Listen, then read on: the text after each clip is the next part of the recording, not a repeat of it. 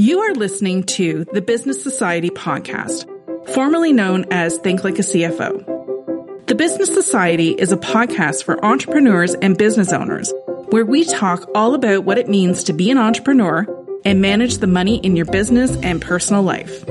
I'm your host, Melissa Houston, and I am a CPA with over 20 years of experience working with entrepreneurs just like you. And I am here to share my knowledge and love of all things business. Check out my blog at thebusinesssociety.co and make sure you check out my articles at forbes.com. Nicole de Larzac is a product expert and the host of the Productpreneur podcast. Nicole helps entrepreneurs go from product idea to launch with her online business courses and coaching programs. Here today to share her knowledge with us, I welcome Nicole de Larzac. Hey, Nicole, welcome to the Business Society podcast. I'm so glad to have you here today. How are you? Thank you so much for having me. I'm so great. How are you? Oh, I'm doing good. Thank you. So my fellow Canadian, you're up in, well, the outskirts of Toronto, right? You're in That's Oakville, right. is it? Okay, perfect. Yes. So would you love to introduce yourself to the listeners and tell them a bit about your business? Absolutely. Yes, I'm Nicole de Larzac and I'm a product business coach and I help entrepreneurs with a product idea launch and scale it so that they have a business that gives them the freedom they deserve. My mission is actually to make it more accessible, especially for women entrepreneurs to launch and scale. And I use proven methods that I've used from my previous experience with corporate clients and big brands to help entrepreneurs build their businesses. I absolutely love that because I find for the most part, I, I deal with a lot of service based businesses and product based businesses bring a different challenge for entrepreneurs and business owners. Can you elaborate on that? Yeah. I mean, there are, it seems like there's lots of resources for service based businesses, and I don't find there's as many for product businesses. And I really love to serve product businesses because there's so many unique challenges. I mean, just in terms of building something like a physical product where you know people can touch it and feel it and use it you have to make sure it's usable like there's so many dimensions of that and then all the way to producing it, manufacturing it, creating a brand for it, and then the inventory and production, all that kind of stuff. Like there's so many components. So I think that it's definitely a need. And I think that product business owners do need that guidance. For sure. I mean, the steps involved are crazy. And you know what? Like I totally would love to do a product based business, but I lack the creativity to think of something new to bring to market that would actually succeed, right? I, I just find like for me personally, I think, and I know this isn't true, but, and maybe these are my mindset issues, whatever. I just always think like everything's been done. What can I possibly bring to market, like a product to market that people would actually use? Do you ever have clients who feel like that or does, or do they always come to you with their brilliant ideas and they know exactly what they want to do and you're just there to guide them through the process? You know, it's funny you say that because if you think that I like the thought that everything's been done, then there would be no new innovation, no inventions. So everything hasn't been done. It's just that I think it's a mindset thing that people think that they can't come up with an idea or they don't, they're not creative enough to come up with an idea. And so typically the people who come to me are people who already have an idea. But I want to challenge your listeners because I am sure they're out there thinking, Oh, I don't have an idea. No, you definitely have an idea in you. Like think of, you've probably had so many times when you're like, Oh my gosh, I just wish there was something that could do this or solve this. And so whatever you think of in that vein, there's a product for that, right? So yeah. Think of your everyday problems. Like there's, there's always a problem that you come up with and, and you may not be aware of it. So you maybe now you're going to start to become more aware of it where you're going to be like, oh, wish there was a so and so to solve that. And there's probably so many times, I don't know if you've ever had this, Melissa, when you're like, okay, somebody's got to launch this. And then somebody actually launches it and they're like, oh, damn, I came up with, up with that idea. Yes. Yes. That's totally happened. Yeah. That's happened to me. But it happened like, you know, to age myself here, it usually happened in the 80s. oh, it funny. doesn't really happen in current day, you know, situations. Cause I'm like, you know, I usually look at my husband. I'll be like, okay, here's my problem. What's my solution? He'll be like, the dollar store has this and this and this, right? Right. So I right. think if anybody was to create a product in this house, it would be my husband because he's extremely creative, yeah. you know, but he just, I don't know. I should ask him, why haven't you done this? I, I think you think you, you're not creative, but I bet you are.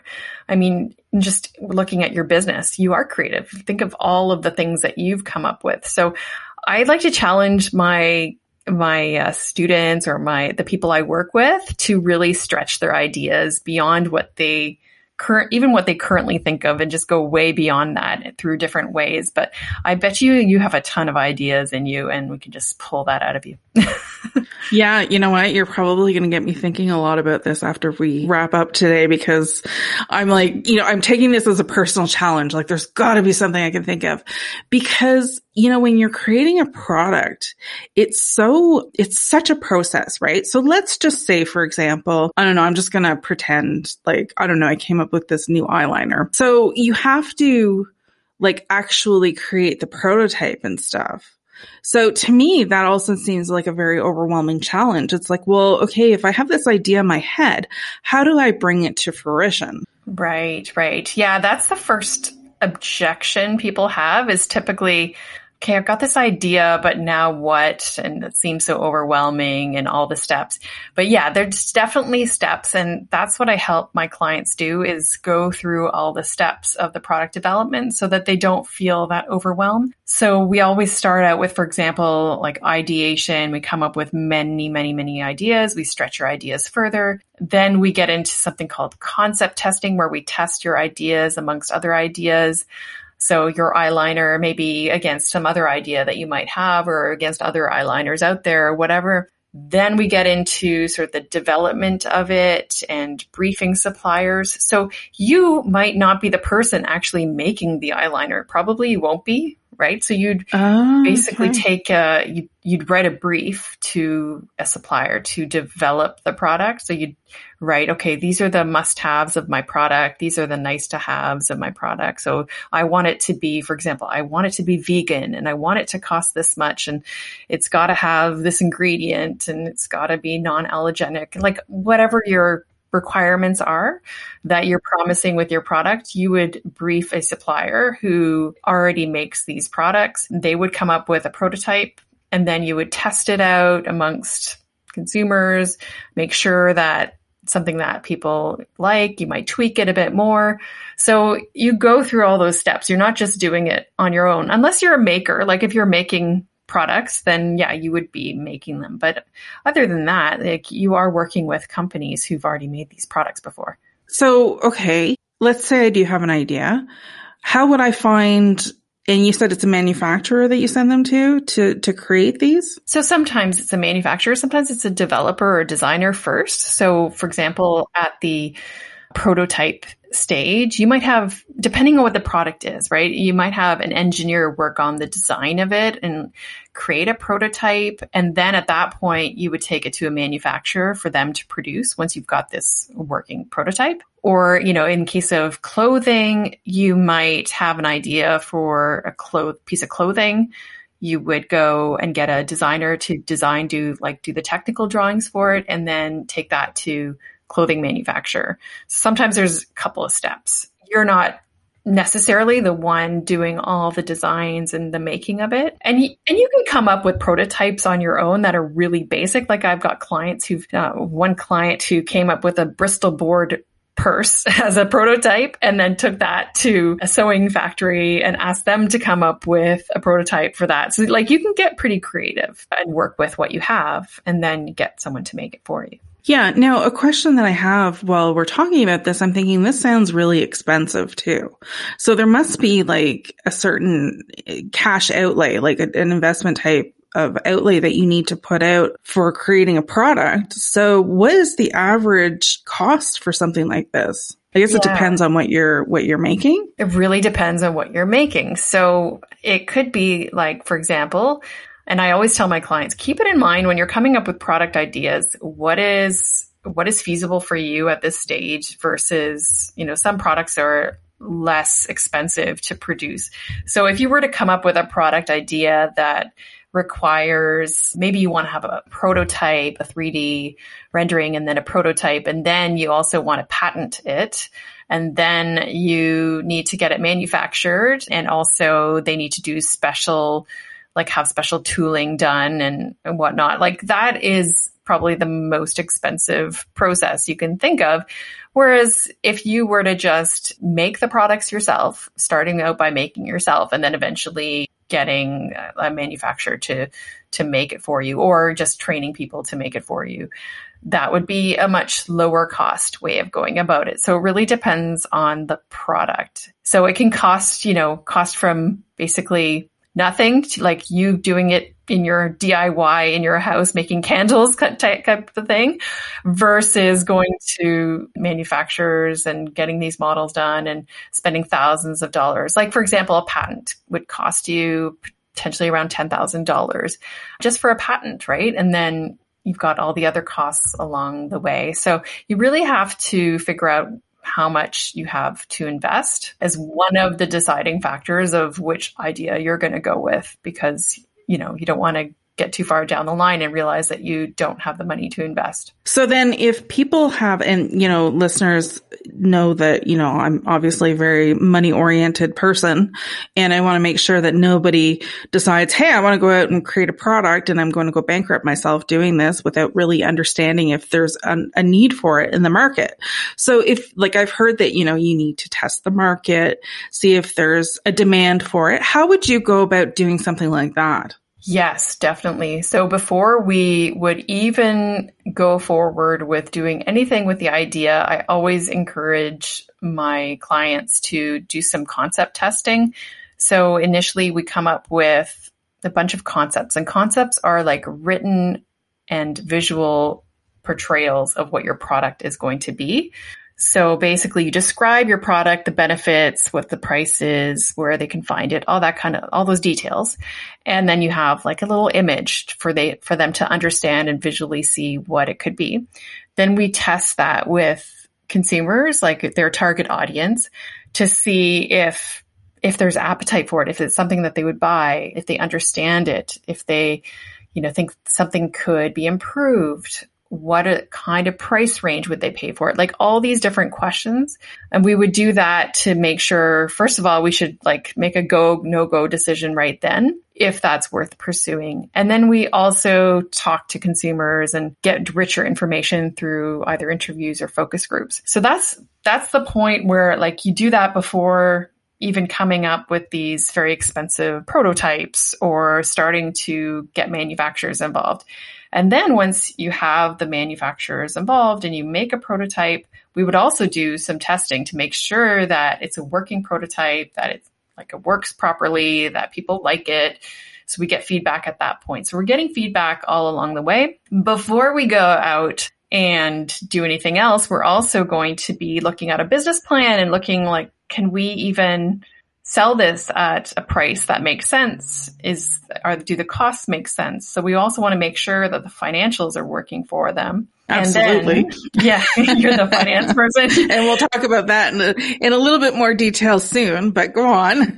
Yeah so that is like definitely there's i mean i was in corporate where we would be going all the way down the line to the business business plan stage and realize oh actually we can't even make money and it does uh, like it doesn't make sense for us to move forward. So we would cancel it at that point. So there are stages along the way as we go through the process where we figure out, okay, does it even make sense? And then before producing a ton of units, I encourage my clients to do some pre-selling, build their audience, even pre-sell using a crowdfunding campaign or even with landing pages or even like starting to build their email list so they have an audience to sell to. And we try to produce as local as possible with smaller batches. So we're not getting into like producing thousands and thousands of units when the product hasn't even been proven yet. So those are just different ways to mitigate risk. What types of products do you generally see from your clients? Uh, really varies. There's lots of different types. So anything from there's been clothing, like apparel to candles and home, like maker type products to products where they have to go through the process of like it's like a tool. So they're actually making something with 3d printing and then actually like making physical prototypes and that kind of stuff. So it's really a wide range. It could be anything. It could be printed items as well like like cards for example or journals. So so many different types of products. It really there's a whole range of them. I love that. When people are creating well like you know putting putting a plan together for their products.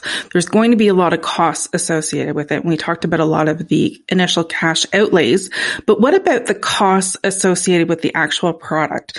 Because as you know, you know, I'm going to be looking at a product and I'm going to be making sure that each product that I'm selling is going to have a decent profit margin. Otherwise, you know, as we mentioned, there's, if you're not making money on the product, there's no point in selling it. So the type of costs that you see associated with products, I mean, a lot of it is the direct cost of actually making it. So the labor that goes into it, the materials that go into it, and then there's the indirect cost. Do you want to maybe take over that conversation or should I keep going? no, I mean, you're the expert. yeah. So we would, we would you know, look at the whole P&L, the profit and loss statement, and we would look at the cost of making the goods. So the cost of goods sold. So that includes the the actual materials, but also the labor involved. And it depends if you're making it yourself. So if you're making it yourself, you've got to account for like all the material costs and then actually the labor costs. So many people don't factor in their own labor, right? Right. So you have to make sure that you factor in your labor because you need to make money off this. Yeah, you've got to factor in your own labor. And then if you are buying it from a manufacturer, they're giving you typically the whole cost of the actual product. And then you're looking at all the indirect costs. There's things, you know, obviously the, the marketing, the legal, the insurance, all those other costs that come into play that are more like fixed costs that don't depend on how many, the quantity that you're selling, but they're just stuff that you've got to pay for as a business. That is also in your profit and loss statement. But what I try to make sure is that they are, whatever the cost of the product is, we target for you to be selling it at about at least four times the price. And and that sometimes you won't get that right away in the first year, say, because your product like your production costs are going to be higher. But the reason for that is that okay, so if you're selling it on your website, you're going to make the full margin, which is great. But if you are selling it to retailers who so selling it wholesale, they're going to want to have the 50% margin. So then, you know, if you're basically selling it at 50% of the price, then you'd be making nothing. So you want to make something, right? So typically it's like at least four times, at least. So that's your advice when you're trying to figure out the, the pricing of the product is four times the amount of the cost? That's, that's my advice when we're trying to figure out the target cost of the product. Okay. For pricing, it's not only the cost. You don't only, only want to think of what the cost is, but it's also thinking of like, what are people valuing and what are they willing to pay. So you really have to also understand the consumer end of it. Like what is your what are your competitors charging? What did somebody say that they would be willing to pay for your product? What's kind of like the maximum they would feel comfortable with? Like all there's kind of a range there. And so if you're just looking at your cost and just going, okay, well I'm going to charge four times my cost and then nobody's willing to pay for it, then really it's not going to be a viable business either. That's true. Pricing I always find very difficult. Yeah. It is difficult. It's a challenge. I mean, there's pricing experts that are like tip, they just solely focus on pricing out there. Really? Eh? Okay. Yeah. Yeah. No, I've had somebody on my podcast when she just, all she does is pricing, which is interesting. Hmm. It's like a whole that is interesting. Specialty. Yeah, yeah, it would be because, you know, it, it basically price would be dictated by the market, the supply and demand and all the economics of it. That's about as much as I know. yeah, yeah, no, it's definitely it's it's dependent on what people are willing to spend. And there's a model where they ask you different questions on pricing. There's four questions that they ask you. It's so interesting because it really does get to the maximum and the like the max and the lowest price that you can put. And so you need to be like somewhere in between. They're kind of guardrails for your price. It's a very interesting study you can you do. Mm, that does sound interesting. So then if I have my products and I'm selling them on my website and, you know, somebody comes and orders some, then I have to, you know, deal with the shipping costs and all the packaging and stuff. And so all these numbers have to be factored into the cost of the product as well. Am I correct? Yes. So the shipping cost, are you saying the shipping cost that someone sends to you or that you're Well, it's going to cost me to to mail out this product because how else does the product get right. delivered, right? So do you charge them to ship it or do you absorb the cost of shipping? Like there's a lot of questions mm-hmm. that I have around, you know, trying to keep your costs low, but still respecting what the customer is willing to pay for it. Cause I know for me, totally. like if I have to pay for shipping, chances are I'm not going to order it. Totally. Okay. So first of all, you, you have to pay the shipping like of the pro- so part of your product cost is your shipping that comes to you. Like if you're housing it, if you're housing the inventory, you're factoring that shipping, and then the shipping that goes mm-hmm. when you sell mm-hmm. it to consumers, like to your audience. Yes, you've got to factor in that shipping, and either you're paying for it if you're doing free shipping, or your customer is paying for the shipping on top of their product. And let me tell you, the most powerful promotion is free shipping. It's the number one promotion. It's the most effective okay. because people okay. don't want to pay for shipping. It's just like, no, it's not the, that's not what they're buying. They're buying your product. They don't want to see a shipping cost associated because that's like, it doesn't add value to the product. Mm-hmm. So as much as you can, if you're a product owner, you want to get to either, you know, free shipping is like free shipping, no minimums, no restrictions is the ultimate. But that can be hard because if you have a lower cost product, it's just not feasible. Like you can't ship a $10 product with free shipping. It's just going to be really difficult. So, because you've got to cover the costs. So sometimes, like often stores will have free shipping with a minimum order of say 50 or $100, which makes sense because at least they have quantities to back it up and then they can ship to that. And then also they're they're promoting that people purchase more at once, like they're increasing the cart size. And so that's always good for the product owners. And it totally works me for me as a consumer. If I want to order a $10 thing, and I'm going to be charged shipping, you bet I'm going to fill my cart up to $50 to get that free shipping because like it makes no sense. But then I order stuff that I don't even need. So it's not like the best strategy for me to be doing this. Yeah. A couple of times when I realized it, I'm like, okay, I need to curb my spending here. I will suck up the shipping.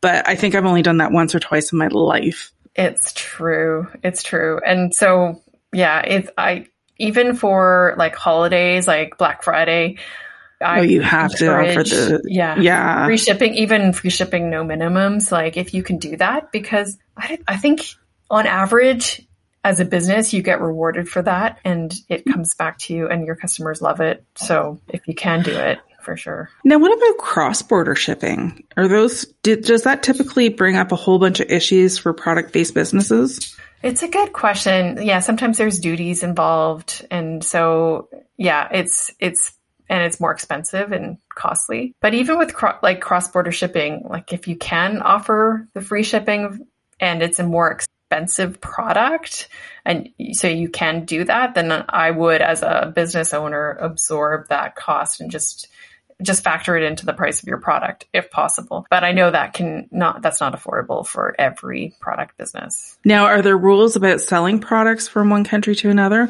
Not just the shipping, but the actual selling of the product? Yes, it just depends on the product. For example, it does, eh? Yeah. So for example, it just depends on the rules of that country. There was somebody that I worked with and she was doing CBD skincare and okay. she couldn't actually ship it within Canada. She had to sell it from the US. So she houses it in the US and then sells it to Canadians or to the US. American. So. I don't know. It's just, it, there can be complicated restrictions, but it just depends on the product. But if it's a standard product, it's not as tricky. Perfect. Well, if it's been such a pleasure talking with you today and I love talking about things that I normally don't know a lot about. So product based businesses definitely is one of them. I mean, I know how to do the, the management accounting part of a product based business, but I don't have a lot of knowledge behind the whole structuring of the business and getting that product prototype and getting it out to market and testing it and all sorts of things. So I've really appreciated this conversation. If there's one thing that you want listeners to take away from this conversation today, what would that be? That's a great question. I think the one thing would be uh, that you have an idea in you, and and even if you don't, I'm sure there's a nugget of wisdom or idea in you. So, and then if you do have an idea, go for it, not to hold and sit on it because many times we sit on our on our ideas and then we don't do anything with it really. There's mm-hmm. no value created in sitting on an idea. You've got to just go for it and put it out there and see what happens. So i say take action and go for it Awesome. That's great advice. So I'm sure that listeners are very interested in the product based businesses and the services that you offer. So if people are looking for you, where can they find you? Yeah, you can find me anywhere. My handle is at Nicole Delarzac and my website is NicoleDelarzac.com. And if you go to Facebook, you can join my free Facebook group, which is the Productpreneur Community. And I also have a podcast called the Productpreneur Podcast. Awesome. So people can find your podcast on any podcast platform? That's correct. Any podcast platform. Perfect. And I'm going to leave the links in the show notes for everybody for easy access. And thank you so much for coming on the show today, Nicole. I've really appreciated this conversation. It's been really interesting. I feel inspired to start thinking about products that I can produce and start selling. So I hope others feel the same way. Thank you very much for coming on the show, Nicole. Oh, you're so welcome. Thank you for having me on the show. It's been such a pleasure. And I, I hope your listeners learned something. Thank you. Thank you so much. Thanks for listening to the Business Society podcast. If you've enjoyed this episode, leave us a review. Your ratings and reviews help more people like you find our podcast. Don't forget to subscribe and share this podcast with someone you think would love it. Until next time, I'm Melissa Houston. And never forget, nobody will ever care about your money as much as you do. So never give your financial power away.